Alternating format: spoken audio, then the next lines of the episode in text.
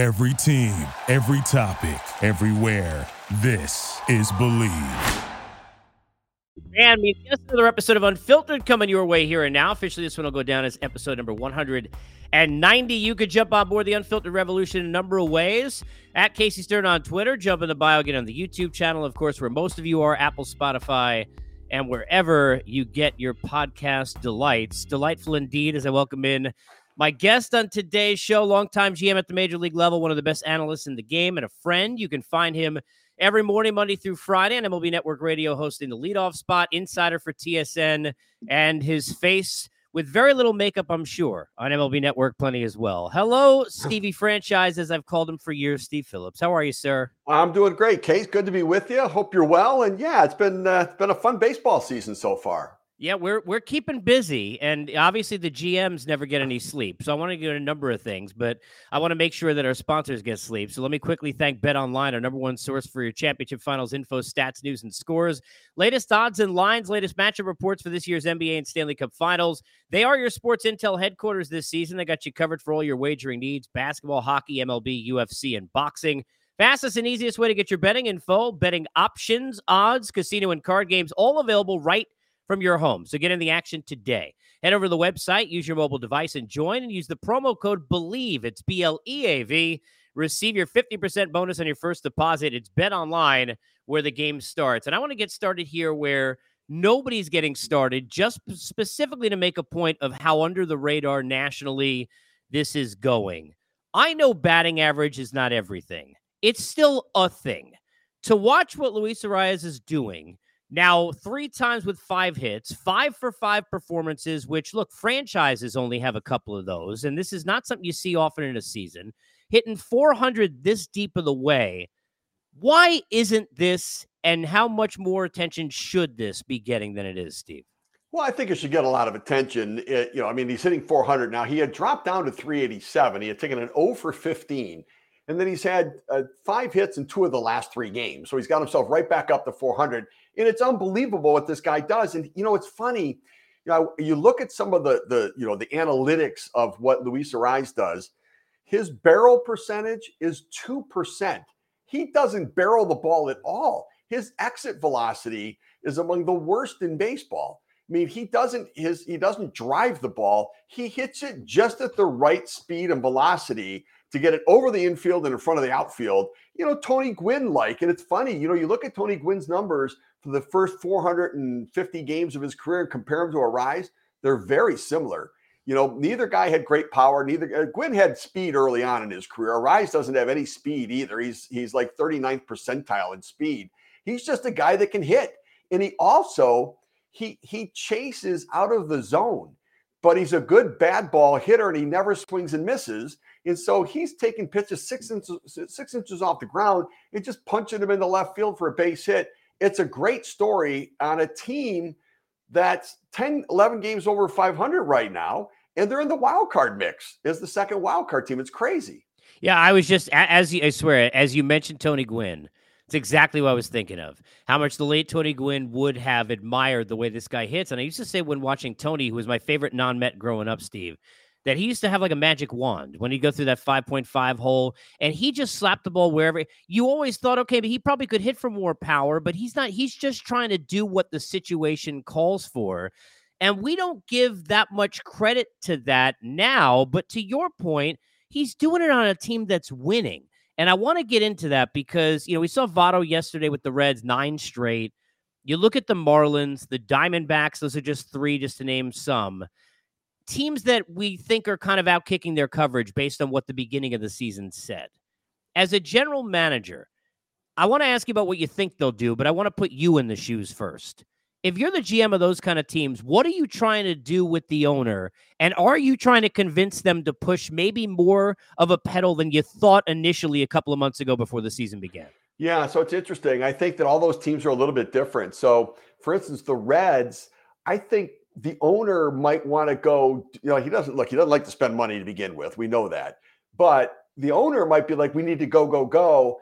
And kind of like what Baltimore did last year, where they just, I mean, they they they sold and they bought a little bit at the deadline because they just wanted to stick to the plan. They didn't want to get over aggressive just because they were it was happening a year too soon. I could see Cincinnati playing it a little bit cool right now. I mean, listen, they're you know 38 and 35. They're you know they're three games over 500. So we're not talking about the running away things, but I love them. Uh, but I don't know that they need to get crazy right now at the deadline where you got young kids believing in themselves anyways, kind of like Baltimore last year. Arizona, I'm going for it because you're in a division with the Dodgers. The Dodgers were willing to take a half step back this year.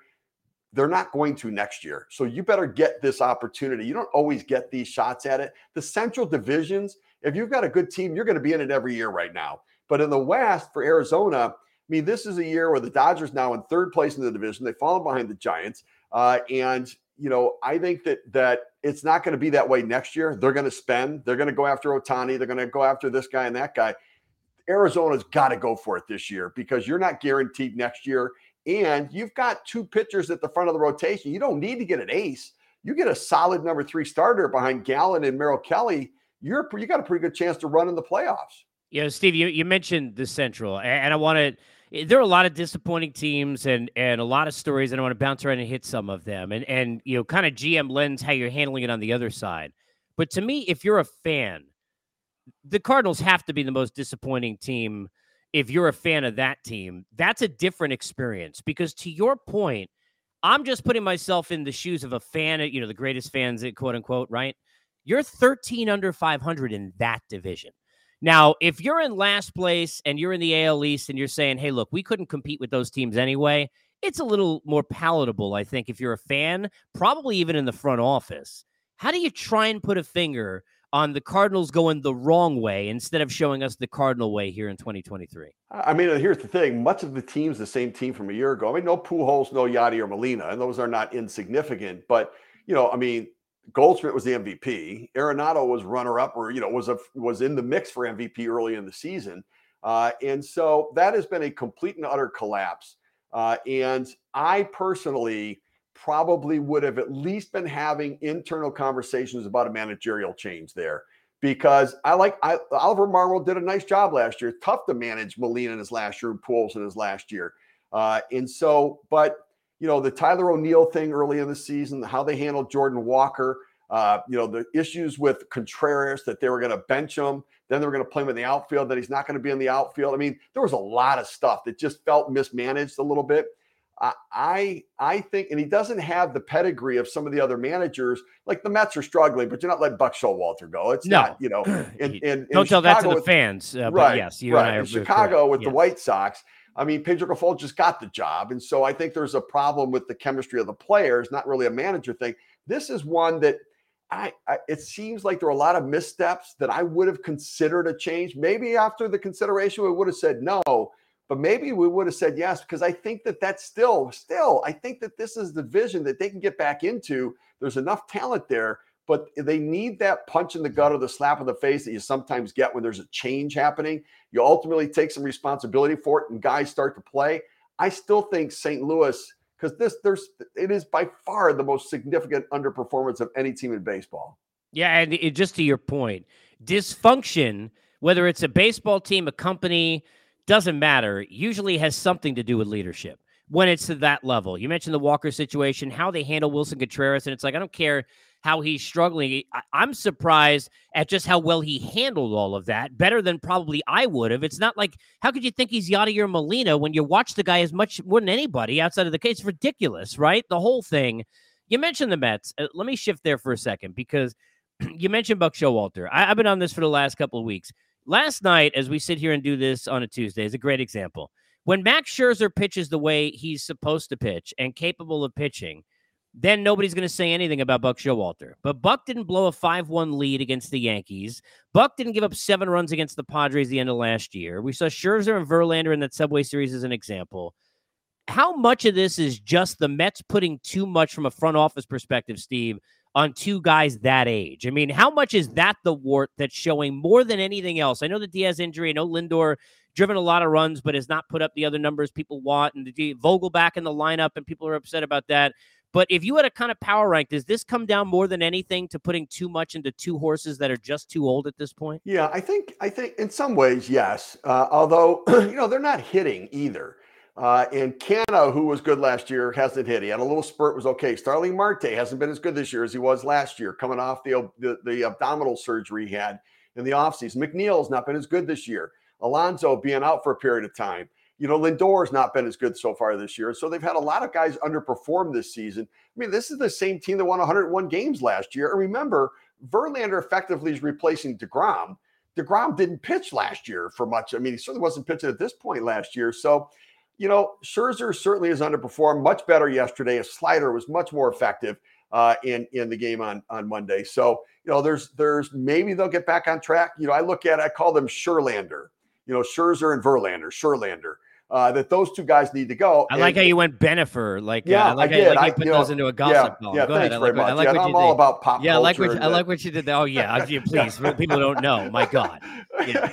yeah. So, so when I say that I'm really all about pop culture, I mean, I'm completely not about yeah, yeah, yeah, yeah. For those who don't know, uh, yes. it, it is Steve is is not the guy you want to ask uh, who's going to be up for the Grammys this coming yes. year. Yeah, yeah. no, I, you do not want to ask me that. No. Uh, uh, and so, or the Academy Awards either, yeah. any of those. So, uh, you know, the, the, baseball awards, I might have some sense yeah, of that. But, right, true. But you know, the the so those two guys need to go. Uh, but you know, when you have 80% of your starting pitching on the injured list at some point, that's a problem for any team. And, and you know, doesn't matter what team, even the Braves, Now the Braves have overcome it pretty good with a lot of their young guys, but it's because their offense builds margin for error to protect the pitching. The Mets don't do that. And so, you know, the Mets are about scoring enough runs for their pitching, not a lot of runs to protect their pitching, and they don't give margin for error. Now, I mean, even with the the the Edwin Diaz injury, that hasn't really hurt the Mets that much. I mean, Robertson's been fantastic, and the bullpen at times, you know, between Raley and Ottavino, but Robertson's been, you know, what you would expect. And so it really comes down to the starting pitching of the offense, and that's not Buck Showalter's fault. He's not a great manager when Scherzer throws eight innings, and a bad manager when he gets knocked out after three and two thirds. Thank you. And a lot of it also, the roster construction then kind of tells you where the lineup construction is. Why are they using Vogelbach? Because they felt like they had to, because they put too much into what he was going to do in the lineup. The same thing we saw at the end of last year when they tried to put Darin Ruf out there 900,000 times, and they felt a little bit stuck. I, I want to just follow on that because one of the things that is not on a piece of paper that is a, is a great conversation for talk radio for years, but one that – nobody really knows the answer to because players don't admit when they're feeling pressured because it's not a thing to do until maybe after their careers. You know, managers try and control the pressure clearly and do what Bob Melvin, as he's kind of EKG is always slow, or Buck is going to do. But teams like the Mets and the Padres, and you've been in this situation running a team in New York and feeling expectations. And to be honest, Steve, with no offense to any other GM ever, probably not to this level Billy Eppler is because of Steve Cohen, right? And it wasn't like at least then people would say, well, the Wilpons weren't going to spend money, so it's not Steve's problem. Now Steve right. Cohen doing everything how much are the Padres and the Mets and teams of that ilk when this happens feeling those expectations? Can we put anything we've seen with those two teams specifically on maybe not handling this pressure and gripping the bat a bit too tight? Yeah, I think I think that I think you can, uh, and I think it comes down to player leadership. And so, you know, like last year when the Padres were playing well, Manny Machado looked like a leader. But it's easy to be the leader when you're playing well and the team's playing well when you're not, like Manny got off to a slow start, then the team didn't either. There was, you know, player leadership is really important. Player accountability is really important. And so you look at the Padres, Machado would you would think would be a leader, but he's I think he's a leader when things are going well. Soto's not a leader on that team. He's a new guy. Tatis can't be a leader on that team. He just came back from a suspension. Cronenworth's gritty, but he doesn't on the on the totem pole he does not rank above machado. And so i don't i just think there's something missing with regard to player leadership there. Unless machado's going well and everybody else is uh, their they'll on the Mets side of it lindor feels like he should be the leader but when you're underperforming it's really hard for you to call guys out and say we need to do this we need to do that. And alonso alonso is a hype hyped up high energy guy but he's a guy that at times players might roll their eyes at him a little yeah, bit. A little he's, hokey, you know, little hokey. Little Is hokey. a little yeah, hokey, yeah, I think right? that's right. Yeah, he's yeah. a little naive, a little hokey, and so. I don't know that he inspires. You know, now, now Gary Carter was a little hokey back in the day, but he still could impact. But it was Keith Hernandez right. that was sort of you right. know pulling things right. along then. Right. And so They don't have that guy. Uh, and so, you know, and, and here's the thing managers can try to be that, but on veteran teams, the manager, the manager teams can lead for a while until it over. On veteran teams, doesn't work. So accountability, player to player accountability is far more impactful than any manager and coach accountability can be. And I think those two teams are missing something right there. Steve, if you just to kind of follow on that, if we talk about what do you do as a GM when you maybe you're overperforming what you were supposed to. If you're the Mets, you know, I was saying this to somebody yesterday. You know, look, there's nothing really for them to punt necessarily outside of if a David Robertson or somebody you want it, right? There's not there's not much for them to do. Is this a situation where they add a bullpen arm or two at the deadline, maybe an expiring contract of an innings guy who could help at least give some innings to to take some pressure off of always needing Scherzer and Verlander to do it, and not much else? Because adding and saying they're going to go for it when if they're kind of you know let's say four or five out of, of the wild card and five teams back the way they are now, just seems like it's going to set them even farther worse direction. But there's a pressure going back to what we just talked about, right? Where you spent all this money, you might as well dot dot dot. Yeah. What would yeah. you do and what do you expect them to do? If the yeah. deadline was next week and let's say situation's kind of the same in the standings, what do you expect? So I expect the Mets to go for it. Um, and I expect them to, you know, try to get one of the wild card spots. They're not going to catch the Braves. No. Uh, and so, but I mean, the wild card's falling back to the group right now. And so you know, there's there's like six teams within five games of the wild card, the third wild card. So they're all going to go for it. But I think for the Mets, you know, I, I kind of looked this way when when we went to the World Series in 2000. Then 2001, we kind of staggered. You know, we just didn't. We could not get traction. We just we were we were okay, but we just never could really get things going. And and my thought was always, I can make an addition, but unless our good players play well, I'm not going to make an addition that's going to make that kind of impact on our team that's going to get us where we want to go. And I feel that way about the Mets and the Padres. That that you can go make a move here and there, but unless your good players play well, the guys who are you're paying the money that are there on your roster and everything else. So they need to find a way to inspire that group. They need whether they need, and I you know I say this out loud and I hate it, but you know sometimes you need a brawl. Sometimes you need a fight to kind of pull everybody to get together. And because what it does it gets you out of that introspective I'm not playing well. I suck. I can't perform. I can't play. I can't do this. I'm not hitting well. I'm underperforming. And it gets you into competing against the other team, rooting for your teammate because we want to show them. And once you start doing that, get out of your own head, then you start to play better. And so, you know, they've got to find a way out of that. That's that confidence and success circle that once you get in and you're confident, makes you more successful. The more successful, more confident. The Mets and Padres are out here and they can't figure out a way how to get inside that circle to start to feel better about themselves, which will allow them to start to win a little bit more. I, I got two other things I want to hit on, but I got to share this funny story with you just because the timing is perfect. So last night, went on a, a Mets podcast and they set and they they asked me, which I it, I was not prepared to to answer because it's there's so many that come to mind. But the question was, what was the worst Met fan moment I've ever experienced? Right. Right. The one I gave them, and this is why I bring it up, because you were privy to it in a way more important way to you than it was for me when I broke a television, was so I turned 21 on the day that Robin Ventura hit the Grand Slam single. Right. Two days later, sitting there down seven nothing Braves. I think Piazza it's a three run home run right to tie. I don't have to tell you. Ties it. You, you, you, Benitez, Franco, and and all the heart attacks in between. And here's Kenny Rogers right against Andruw Jones and Octavio Dotel, who I think had pitched, I don't know how much, Steve. You probably remember more than me in the two days before that, but I think could have been available and was looking dominant. And Bobby leaves Kenny Rogers out to get against Andruw Jones and he walks him. And I was describing to them yesterday just how painful that was to me. And when I when I realized at the time of this, because I knew I was going to have you on anyway, these are great things I think for fans to hear because we have all these moments as fans. And we never get to imagine how stressed we are with no control. There you are, no control, but way more of an important position and vantage point sitting there.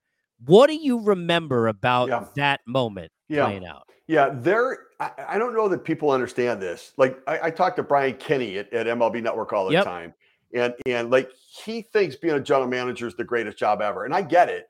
And he said, I love and and but then Dan O'Dowd and I talked to him and we say, You don't understand the pain of this job. You don't understand how much it physically hurts to be a general manager. Yeah. When you're putting a team together, they're out there playing, you have no ability to impact the game whatsoever. Uh, and guys underperform, guys, you know, don't get the job done. They make a mistake. It is, it is agonizing. And, and making the playoffs and going to the World Series was awful. Like I don't think people like, what do you mean? I know it was awful. There was because you you anticipate something's going to go wrong, and then when something goes right, you think, yeah, but something's going to go wrong on Right. the next, and so you never enjoy the moment. And so, yeah, it's agonizing. Now, you know, I tried to put things in perspective pretty quickly. One, my heart breaks for a guy who's in that moment and fails.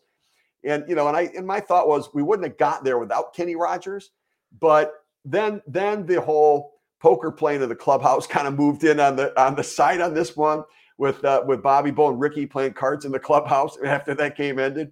So my my attention got diverted a little bit on that one uh, at the end of it. But uh, yeah, horribly painful. Hor- like I'll never forget broadcasting a game, and we're doing a Cubs game, and Jim Hendry, who's such a great guy, Yep. the camera pans him in the booth, and he's got a bucket of popcorn, and he's taking it, he throws it in his mouth. Taking it, throws it in his mouth. Taking it, throws it in his mouth. And I'm like, that's exactly what it's like to be a general manager. You're miserable. You don't know what to All do. All the so you- time. uh, yeah, all the time. You, it, you're always anticipating something's going to go wrong, and never enjoy when something goes right. You know, it, it, it's an easy transition because I think for Angel fans, I want to hit two more quickies. One is, you know, for Angel fans, I think as much as they're enjoying this Ohtani ride, and he's one of one that we've ever seen in sports. I mean, I always talk about it. For me, growing up, and, and really, I'm in my mid 40s, my whole life, I, when people ask me who's the best athlete I ever saw, I always say Bo Jackson. I mean, that's just from living through, I never seen anything like that before. This is that times I don't even know how many because of what he's doing in this sport, but he's to go. He's not to be there anymore you are always somebody, and I mean this in in in a way that I admire. I I know you'd make a tough move as a GM that would not be you know loved by fans and not care if you thought it was the right thing. I know they're not going to move him. I know they can't. But is it bad for them that they're eight over five hundred? We know the Angels aren't winning the World Series. Would it be better for this franchise if they were bad so that they could move Ohtani and let all these teams go after him just to have two months to sell him on not going to free agency? Yeah, the worst thing for them is they could be, you know, going into the, the trade deadline is the third wild card or just out of the wild card, right? Now they're second, I think, right now, but Yeah. but yeah, but it's the worst thing because the, the reality is that for their franchise, the best thing to do would be to capitalize on trading Ohtani. And you know, there was talk that even if they weren't going to go to the playoffs, the owner would let them do it. I'm like, that's malpractice. Like, you know, why would you do that? Especially if you're going to continue owning the team. And here's the thing: if you're not going to make the playoffs, trade them, and if you want them, re-sign them. But go get the booty that you Oh, yeah. and the, the you know the return on that. I just I don't get it. I, I you know, and I you know I said back in the day that when Fernando Tatis Jr. started the season in the big leagues that it was malpractice, uh, that he should have worked for two weeks in the minor leagues on his defense. Uh, so that uh, so that just um, you know and and after those two weeks, I think he really would have been ready. And he just so happened one of the residual impacts of that would be you get a full another year of control over him moving forward. I, I play that game because I think it's the right thing to do for the organization. Same thing. Trading like trading Soto last year was the right thing for the Nationals, but they weren't in it. This is a team that could be in it, but they should still trade him because they don't have the pitching to make a run in the playoffs. last thing for me too often and in this case with rob manfred but too often when something is easy to kind of you know th- throw tomatoes at we we do that entirely and we don't then kind of try and look at both sides and devil's advocate so i admit and say clearly the pitch clock a lot of things this year that have been done i think are working predominantly and have been good for the game so this is not everything Rob Manfred has done is wrong. This is not because I, I think then we lose the validity of what conversation needs to be had. So here's the one I need to have. When you're a GM, you have to buffer for owners. You have to. I mean, I always say this. It's almost like a press secretary, like it, it- like a White House. I mean, you no matter what is going on, you got to be out there, right? You're the one that. So you've been in that spot to an extent where Yeah. you have to have a certain tact about the way you're handling yourself. To me, the comments that were made about the A's fans were just so overboard, sarcastic, and egotistical and wrong, and rub so many. I'm watching, I'm sure you see the same thing I see. I'm watching writers who usually don't teeter into this kind of opinion and usually stick to the sport, if you will, in terms of the minutia of all the the numbers. That, talking about it openly. I mean, he's getting blasted, and I think rightfully so. Just how bad is it for the league that on the way out, where you know you're taking the team anyway, Steve, Rob kind of handles himself the way he did now less than a week ago? Yeah. So, so you know, it's funny when I saw what he said about right that that they yeah for the one day they got yeah they filled the ballpark to an average yeah right that, and that's the quote that's right. the comment that that's got me. Quote. Right. Yes. So my first I, I chuckled a little bit because I know what he was joking about, but it just didn't have to be said. And I think that probably you know in a calmer moment and, and now on the on the hindsight he would probably look at it and say yeah I probably shouldn't have been glib uh, and joke about it uh, like that and and you know, he's a really bright guy. And so, you know, you have to understand sometimes the the ramifications of what your joke might be and decide then whether or not to say it. Now, you know, he at times lets passion drive him. Like you've seen sometimes in interviews, the passion that he has, he'll start to say things and doesn't always filter it on on the on the on the uh, before it gets out there. And so uh, my my sense of it is that he probably realizes that it was a mistake going back to the you know the hardware and the trophy comment that he said before you know the uh you know the it, it's the commissioner's trophy and and you know he, yeah. he i know he regrets that too and so yeah it just it didn't have to happen but i think that that you know what ends up being is you get defensive because when the other side meaning the oakland community and the mayor says certain things that that people have been in negotiations and doesn't feel like it's it's completely the truth of what's going on, people get defensive and then they start to go back and forth with it. But yeah, I, I look, it's not the end of the world for the game. There's going to be hurt feelings whenever a team is leaving a city. Uh, and, you know, I don't know that anybody has to have their face rubbed in with it. Yeah. I think, yeah. yes, the commissioner would probably now say, I, it's probably not something I should have said. And he, and I think what disappointed me most likely is because he is a businessman, whether you agree with everything he says or not, and he clearly is intelligent you you never cancel out the consumer. You, you never you, these are fans that are going to be up for grabs to either continue to like baseball or not like you just don't do that. So it surprised me. Uh doesn't surprise me to enjoy the conversation. I could talk to you forever. I mean it, i always appreciate it buddy. It's so good to have you back on. Hope all is well and we'll do it again soon okay? You got it case anytime buddy. All right jump on board the unfiltered revolution anytime at casey stern on twitter. As always we are brought to you by our good friends at bet online. Thank you for listening to Bleav you can show support to your host by subscribing to the show and giving us a five star rating on your preferred platform. Check us out at Bleav.com and search for B L E A V on YouTube.